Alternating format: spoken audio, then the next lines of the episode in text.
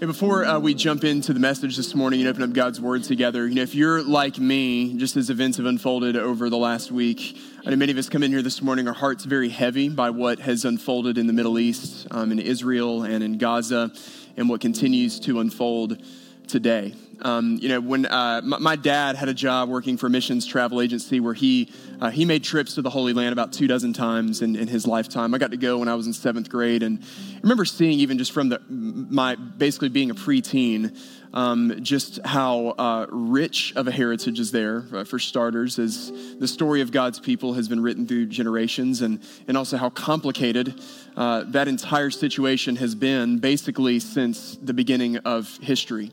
And, you know, this has been a week where I know when moments like this happen and our eyes are, are, on Israel, very quickly, I think we can start thinking, okay, well, how does this, how's this fulfilling prophecy that's already been spoken? What, how is this leading to prophecy yet fulfilled? And, and the reality is, we really don't know yet.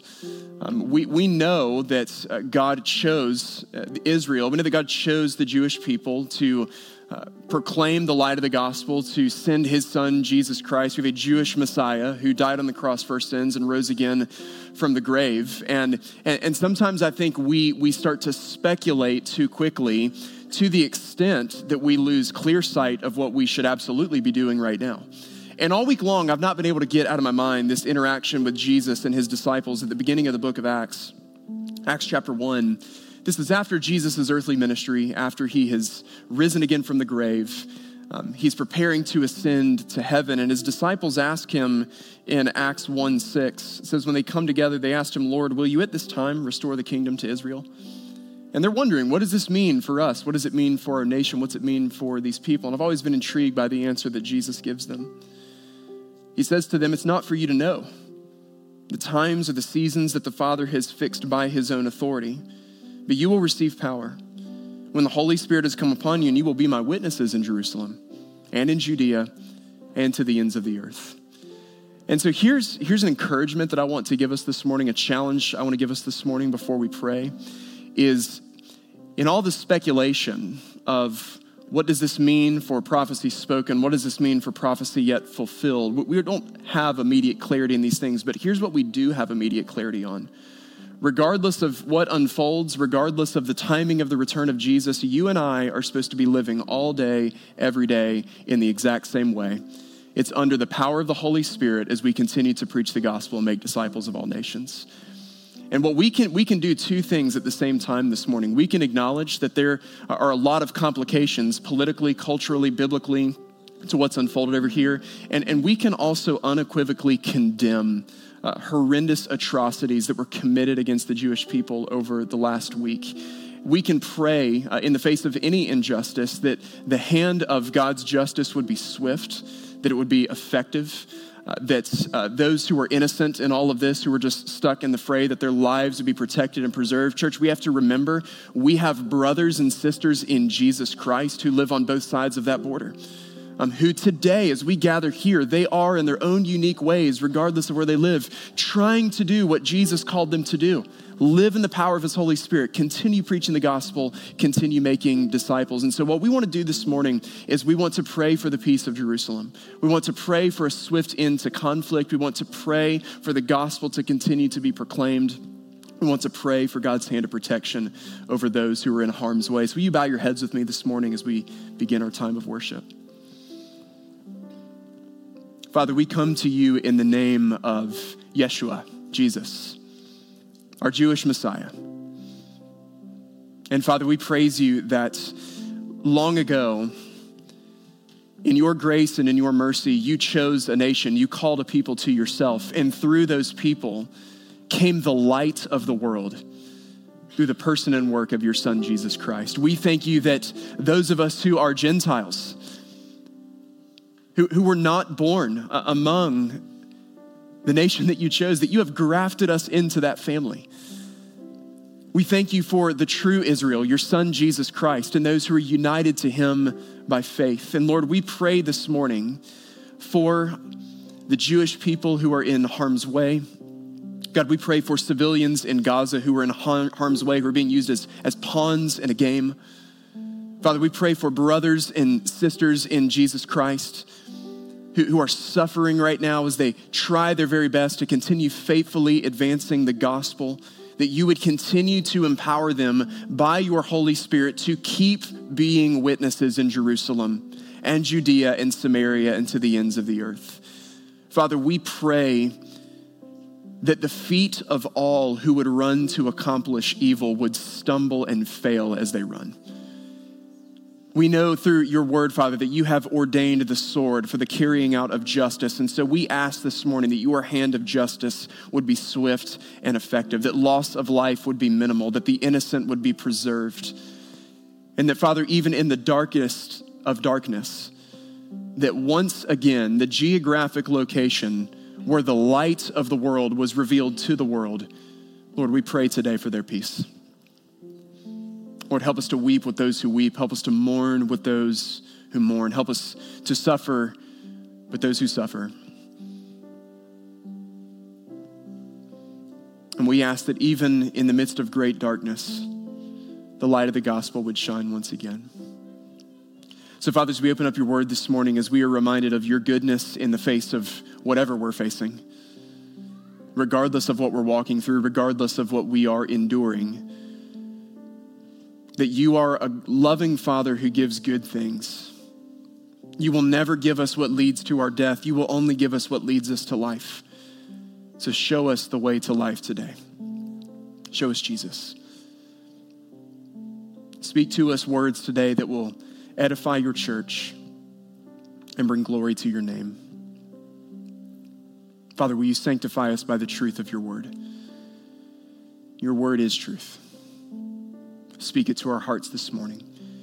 We ask all these things in Jesus' name. And everyone said, Amen. Amen. You can go ahead and have a seat. I know it's gotten a little bit busier in here the last few minutes, and so appreciate those of you who have made space for those who have trickled in. Um, well, good morning. Welcome. Glad to have you here worshiping with us today. If you're our guest, my name is Taylor, and I serve here at Cross as lead pastor. Um, we have been walking together as a church family for the last few weeks through the book of James. So I want to invite you to turn with me in your Bible, if you have one with you, to James chapter 1. We're going to look this morning at verses 16 through 18.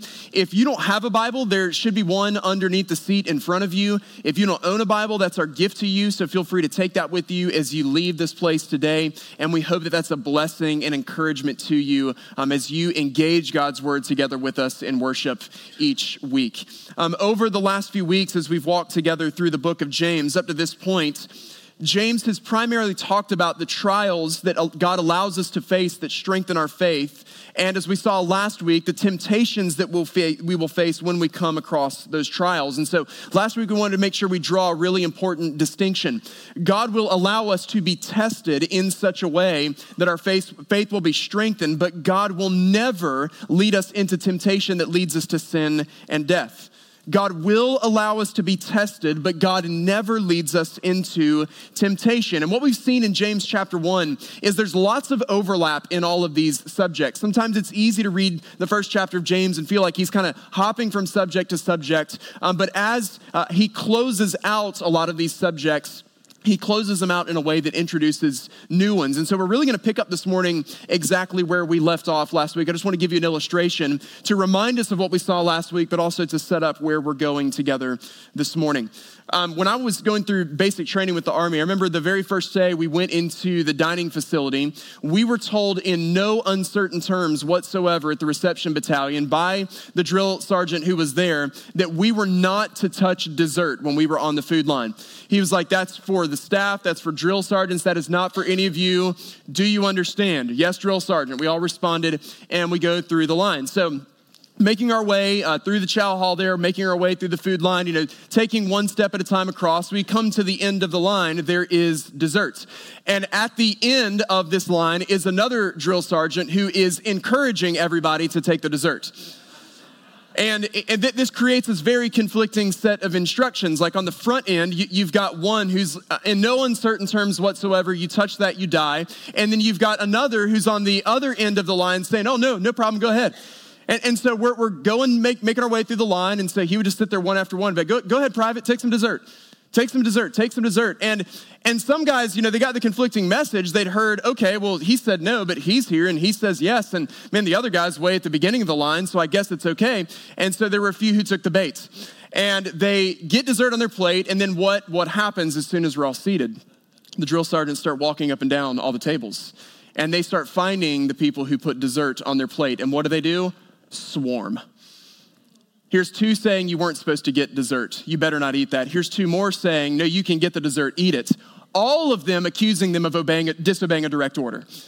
And, and so you just kind of see moments like this where you realize, hindsight 2020, uh, we were set up to fail. Like this was an intentional, rigged process to set us up to fail, to test us, and to put us in a position where, where we would just be wildly disoriented about where we were and what was going on. And, you know, when we follow Jesus, sometimes we get this sense that, like, okay, God has shown me on the front end, here are the commands I've been given to obey, and here are the sins I'm supposed to avoid. And, and then, yet, every single step of the journey of following Jesus, we feel like we're confl- conflicted with opportunities to give in to all of those things. And so it's easy sometimes to feel like, okay, God, you've rigged the system against me. It kind of feels like I've been set up to fail because you're saying don't, and yet every single opportunity I have, at every single turn, there is this opportunity to do. But what we're going to see this morning, the book of James, coming off the heels of what we saw last week and where we're going this morning, is that while God is always the one who leads us out of temptation, He's never the one who leads us into temptation. God never gives us anything. He never gives anything evil that's going to lead us into death. God always gives us the good that leads to life. And that's what we're going to see this morning. God gives every good gift that leads to life, and He never gives us evil that leads to death. Church, understand this morning God is always the source of every good gift and blessing that you experience in this life.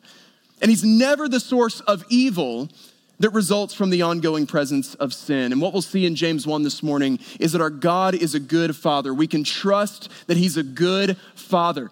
There is no sleight of hand with him. He's not rigged the system against us. And he gives us good gifts that lead to life. So from James chapter 1, let's read beginning with verses 16 and 17. Do not be deceived, my beloved brothers. Every good gift. Everyone say, every good gift. Every good gift. Every good gift and every perfect gift is from above, coming down from the Father of lights, with whom there is no variation or shadow due to change. So, what James shows us first this morning in verses 16 and 17 is that we can trust we will never be deceived by God. He never gives us evil that leads to death. He only gives us good that leads to life. So we can trust that we will never be deceived by God. Now, we've seen over the last few weeks, the book of James can be a very confrontational book, right?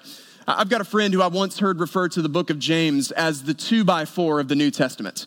I mean, because it, it's just hard truth, heavy truth that hits us at every single turn. Yet, as heavy as the book of James is, with, you know, averages about one command every other verse for five chapters, as heavy as the book of James is, sprinkled throughout this letter, you see the love and the affection that James has for these people.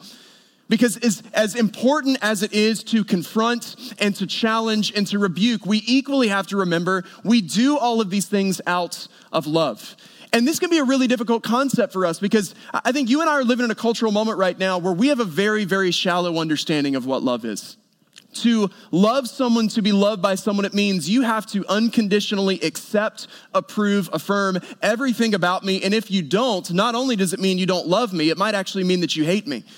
And so, so we don't have a very good framework and context for sitting down with one another and challenging each other as followers of Jesus when we're out of step with God's word. We, we immediately get defensive. We want to get hostile. We want to push back. We want to, want to lawyer ourselves and defend all of our actions.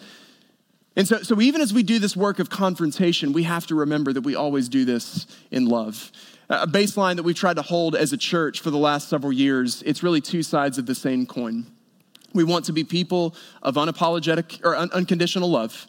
We, we want to welcome everybody. The door is open. We welcome you in the name of Jesus. We believe the words that are written right outside of these sanctuary doors, but we also want to preach a message of unapologetic truth. And that's exactly what James is doing here. He's doing two things at the same time. He says, Do not be deceived, my beloved. He loves these people.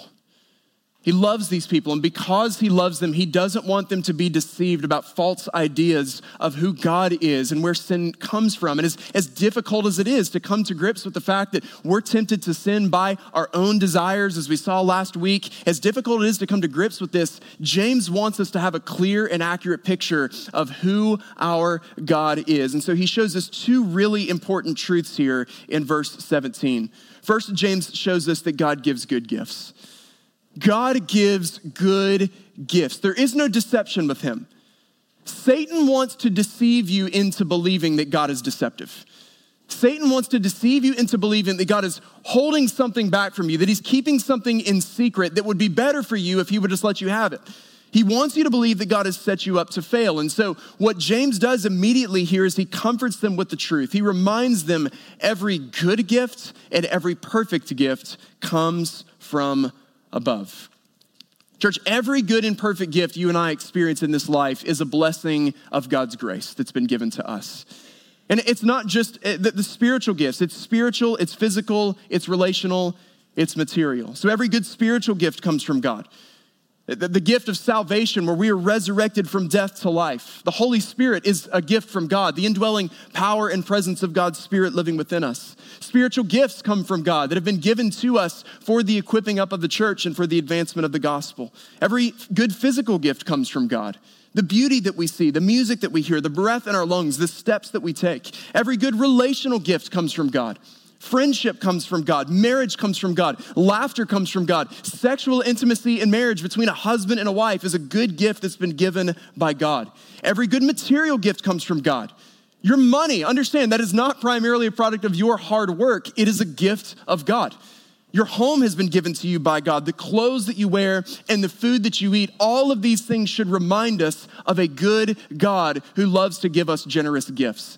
You know, October, over the last decade or so, um, it's become kind of in church culture in our nation, like Church Pastor and Staff Appreciation Month. And, and I just want to be able to say on behalf of our staff this morning how grateful we are for how well you guys have loved us this month. Um, you guys have just blessed us materially in some really unexpected ways. And, and, and, it's just been awesome, man. Like, we've just so appreciated the way you've loved us and, and made us just feel seen and appreciated for what we do. And so I was in a meeting this past week, and there was a community group that came and um, dropped off this big bucket for me and my family. And I had a bunch of snacks and drinks and some gift cards and stuff like this. And if you know me, you know, like I, I really love to grill. I really, really love to grill. And so they'd given me a gift card to uh, Old Timey Meat Market and some seasoning. So, man, yesterday, um, Sunday, Saturday morning, I went and got some steaks and seasoned them up. And, and man, on the Kamado last night, like we grilled and ate steak to the glory of God. Amen. It was just, it was awesome. And, and as I'm eating last night, as, as we're talking about this and thinking about my message for, for this morning, I'm sitting here thinking, like, how good is God that He didn't just give us food, He gave us flavor. Like, he didn't have to do that. They just give us the food to sustain us and have no taste, no flavor whatsoever. And, and even doing something as simple as, as eating a steak and having a drink and having laughter with a friend, these are all good gifts that point to a good gift giver. Every good gift, every perfect gift that we receive in this life, it is a gift that's been given to us by God. I love these words from A.W. Tozer. He once wrote, With the goodness of God to desire our highest welfare, the wisdom of God to plan it, and the power of God to achieve it, what do we lack? Surely we are the most favored of all creatures. And if you are in Jesus Christ, that is so true for you today. Our God gives good gifts because our God is a good gift giver. So don't be deceived about who God is. He gives us good gifts. And the next, James shows us in verse 17 that he will never change. We don't have to worry about him deceiving us because the gifts he gives are always good and we can trust that he will never change. One of my favorite attributes of God to study is what theologians call the immutability of God. And, and that's just like a $10 seminary word that theologians use to describe the fact that our God never changes.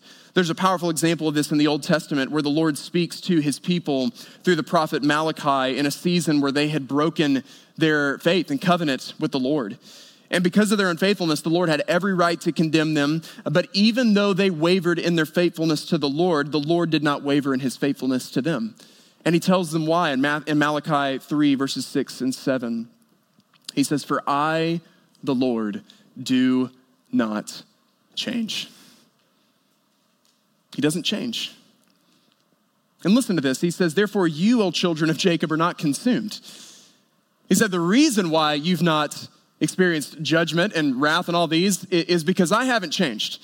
You've broken your covenant with me. I have not broken my covenant with you. He said, From the days of your fathers, you have turned aside from my statutes and not kept them. So he's basically like, From the beginning of this relationship, y'all have been a mess. And so the fact that you haven't been consumed, that's not because of you, that's because of me. And he says to them, Return to me, and I will return to you, says the Lord of hosts.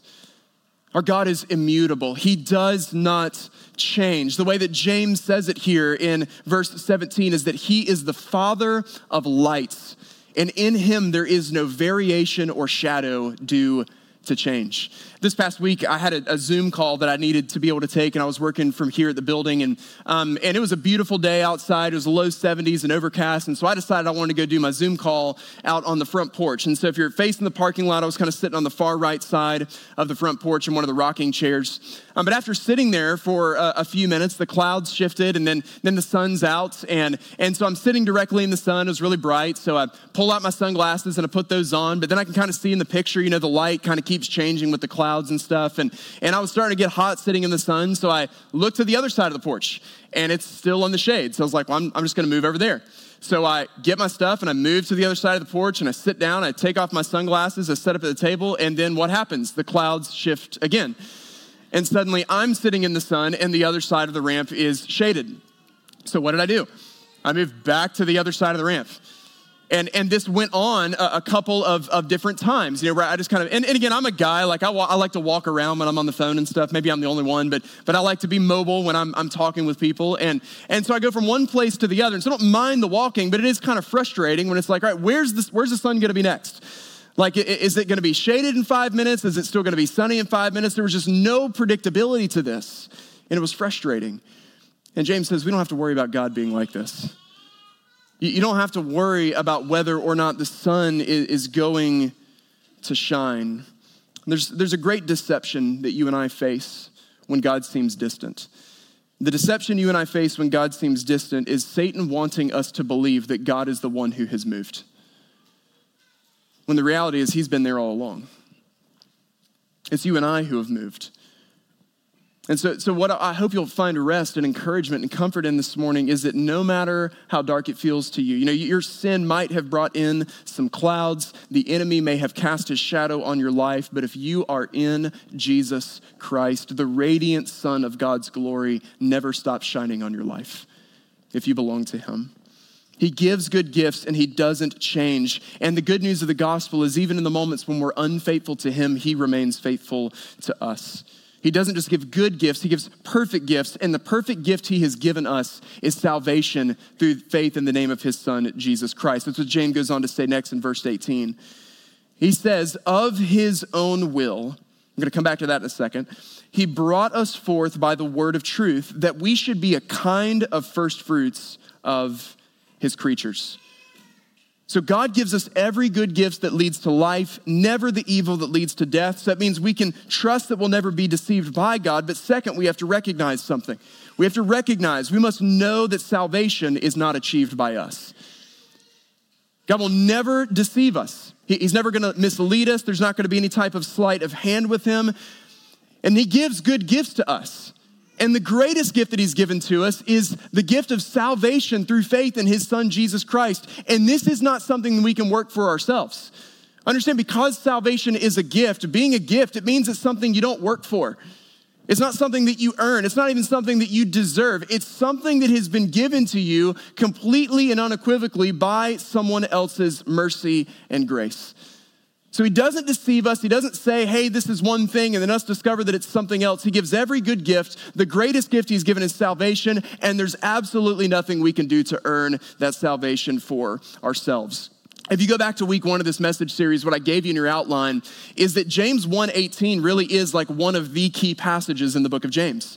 And what we saw in week one of this series, we spent a whole week on verse one, where it has made the point that as followers of Christ, everything we do for Jesus starts with who we are in Jesus. And we have to get this equation right because if you try to get your identity from your activity, the book of James will be miserable for you.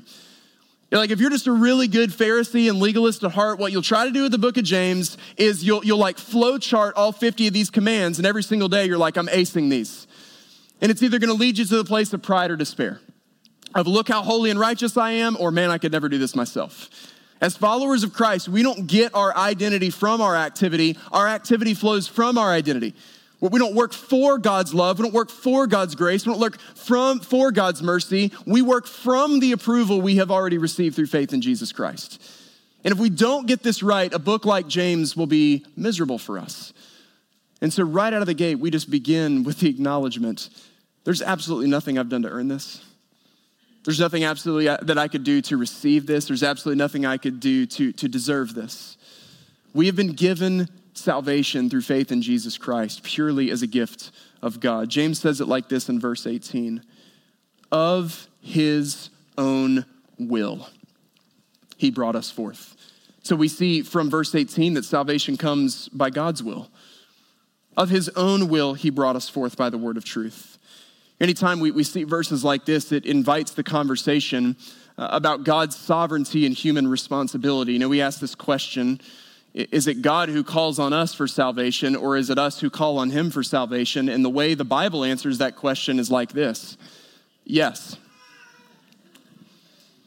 Like God is completely and totally sovereign and responsible for our salvation, and yet you and I are still completely and totally responsible to repent of our sins, call on the name of Jesus Christ in faith, and be saved. And it creates some anxiety sometimes. I've, I've, navigated this with a number of people through the years. You ask this question, it's like, well, kind of laying awake at night, like, well, how do I know that I've been chosen? Well, the book of Romans also tells us that uh, everyone who calls on the name of the Lord will, will be saved. So the question becomes have you called on the name of the Lord? If you have, congratulations, you were chosen. Like, that's that's how this works. Like we can trust that God's word is true. We don't have to live in this anxiety. Am I in? Am I out? Like God has given us evidences to know that we belong to Him. God is totally responsible for saving us, and yet we remain totally responsible in faith for calling on the name of Jesus to be saved. But what the question we're primarily trying to answer here is from where does salvation initiate? Who, who kickstarts this? Who starts this? Because this is really the difference between are you saved by grace through faith or do you believe that you're saved by works? And what Romans 8 shows us is this God called our names long before our parents even gave them to us. This is what Romans 8, verses 28 to 30 says. It says, We know that for those who love God, all things, everybody say all things, all things work together for good. For those who are called, listen, this is all past tense language for who, those were called according to his purpose. And he, follow this. For those whom he foreknew, he also predestined, past tense, to be conformed to the image of his son, in order that he might be the firstborn among many brothers. And those whom he predestined, past tense, he also called, past tense. And those whom he called, past tense, he also justified, past tense. And those whom he justified, past tense, he also glorified, past tense. It is salvation. Salvation is initiated by the Lord, that this doesn't start with us. You and I can take credit for none of this. Even the faith that was required to call on the name of Jesus Christ for salvation, God has given that to us as a gift. We can't even take credit for this. There's no part of our salvation we can take credit for, which should make us immensely more grateful for our salvation. Amen?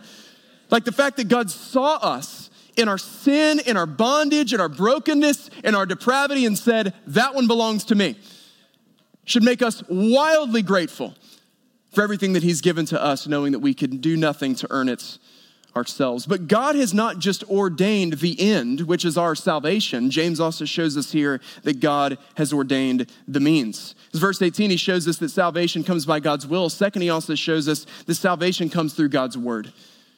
God has not just ordained the end. He's not just called and foreknown and predestined and justified and glorified. It's not just that He's done, ordained the end. God has also ordained the means. And this is where you and I are responsible. We are responsible for hearing the word of God. We are responsible for responding to the message of the gospel. And God calls us to himself. God draws his people to himself through one way only, and it is through the preaching of the word, through the preaching of the message of the gospel. Here's how Paul says it in Romans chapter 10, verse 17. So faith comes from hearing, and hearing through the word of Christ.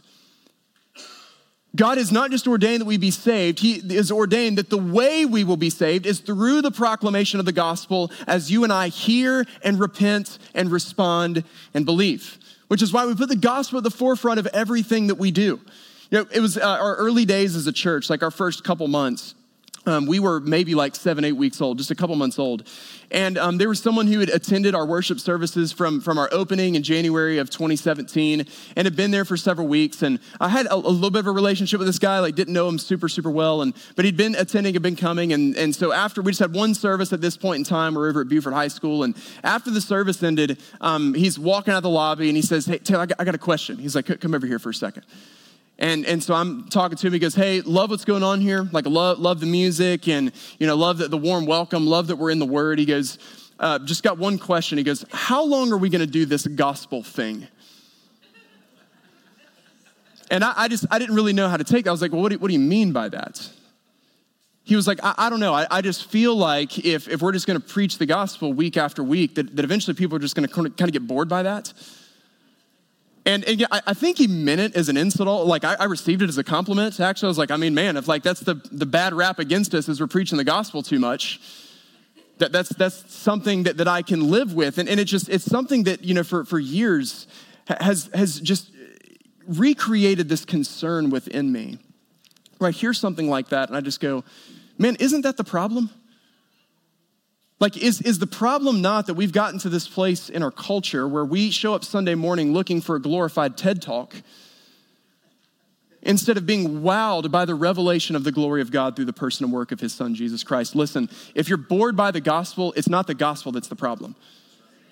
Like, if you're no longer wowed by the miracle that God has raised you from death to life, that God supernaturally imparted to you the faith to call on his name and repent and believe, that for no other reason except for the fact that he is good and gracious and merciful, he's brought you to himself, I promise you it's not the message of the gospel that's the problem. It's our dead hearts. That we refuse to see the beauty and the goodness of who God is. I just wonder, like, how, many of us are to the place, or even like just gathering for worship on Sunday morning, we, we show up no longer expecting to be wowed by the glory of God. Like, we, we are so stuck in, in our, our, our cynical frustrations and, and preferences that we, we're maybe no longer capable of really hearing it or seeing it. And we just miss this, this miracle that God has worked within us. And, and here's the inevitable result of this is when the gospel stops being preached in the church, then it's no longer preached in the world. We no longer talk about God's relentless pursuit of us, so we're not at all moved to go and pursue others. We forget that the reason that God has saved us is so we would be set apart to continue perpetuating this message and making the good news of the gospel known well beyond these walls. This is what James says in verse 18. He says, Of his will, he brought us forth by the word of truth that we should be a kind of first fruits of his creatures. Now, if you, you dig into first fruits and this concept, you study the Old Testament Jewish Mosaic law, uh, during the harvest, uh, the Feast of Harvest, uh, people would bring their first fruits, the first of their animals, the first of their grain, the first of their fruits, as a worshipful sacrifice before the Lord. They brought their best and they brought their first to the Lord in response to everything that he had given to them. And so the way James and the early believers saw themselves were they were the first fruits of the gospel harvest. God, had saved them and He had set them apart for the express purpose of continuing to advance His name. And listen, these early believers were so effective at sharing the gospel that you and I heard it 2,000 years later. Not just in that year or in that decade, that the message of the gospel has continued across generations. Heard Robbie Gallaty say it like this one time The gospel came to you because it was on its way to somebody else. Church, how quickly we forget that God ran after us. In spite of our sin, in spite of our fallenness, in spite of our brokenness, He pursued us. And we should rightly feel the burden to, to hear those words and leave this place and go pursue those who are far from Jesus Christ. But, but here's what else we can rest in this morning. Because God is sovereign, you and I can trust that whether we participate or not, God's going to find all his people and draw them to himself. You know, uh, our elder team was meeting this past week, and we've got a book that we're reading through together, and we're talking some different theological subjects. And part of what we talked about this past Monday night was just the person and work of the Holy Spirit and just a concern you know that i have that as a generation of believers we, we become a little bit too smart for the holy spirit All of us have scientific, psychological, rational explanations for everything in, in the world. And, and so I, I, think that there's a reason why there, there are other countries that, that don't have as much as we do, uh, where believers are impoverished, they're facing persecution. You hear more and more stories and testimonies of miraculous works happening there, because I just don't think you and I have the faith to see it happen here. And we shouldn't expect to see anything happen here. Like, we no longer believe that our God can work in supernatural, miraculous ways, but we shouldn't expect any of these things to happen. I, was just reminded this past week in a story that I heard of God's pursuit. How, whether or not you and I participate in this, God is sovereign. He's going to draw his people to himself, sometimes in spite of all of the bad that we have walked through and accomplished. And so I heard this really powerful testimony that this past week, a video interview with a guy who was a former ISIS fighter. And, and, and so you know, he's, he's in an environment, radical Islam, and, and just involved in, in just advancing all of these horrendous atrocities that we saw on our TVs years ago. But he had this, what he testifies was just this supernatural encounter that led him to faith in Jesus, where, where one day he felt a hand on his shoulder. He felt a hand on his shoulder, and the voice behind him just said this it said, I forgive you. And he didn't really know what to do with this. He said, I didn't understand. I didn't know how this was possible. He said, I understand that Allah is merciful and compassionate, but forgiveness is not something for this life. Forgiveness is something for the next life. And so he asked the question, Who are you that forgives me? And the voice he heard responded like this I am the way and the truth and the life. And so he just paused and he, he still didn't understand. He said, I've never heard this before. He said, What is your name? And the response was Jesus Christ, the living God. And he fell on the floor. He surrendered his life to Jesus Christ.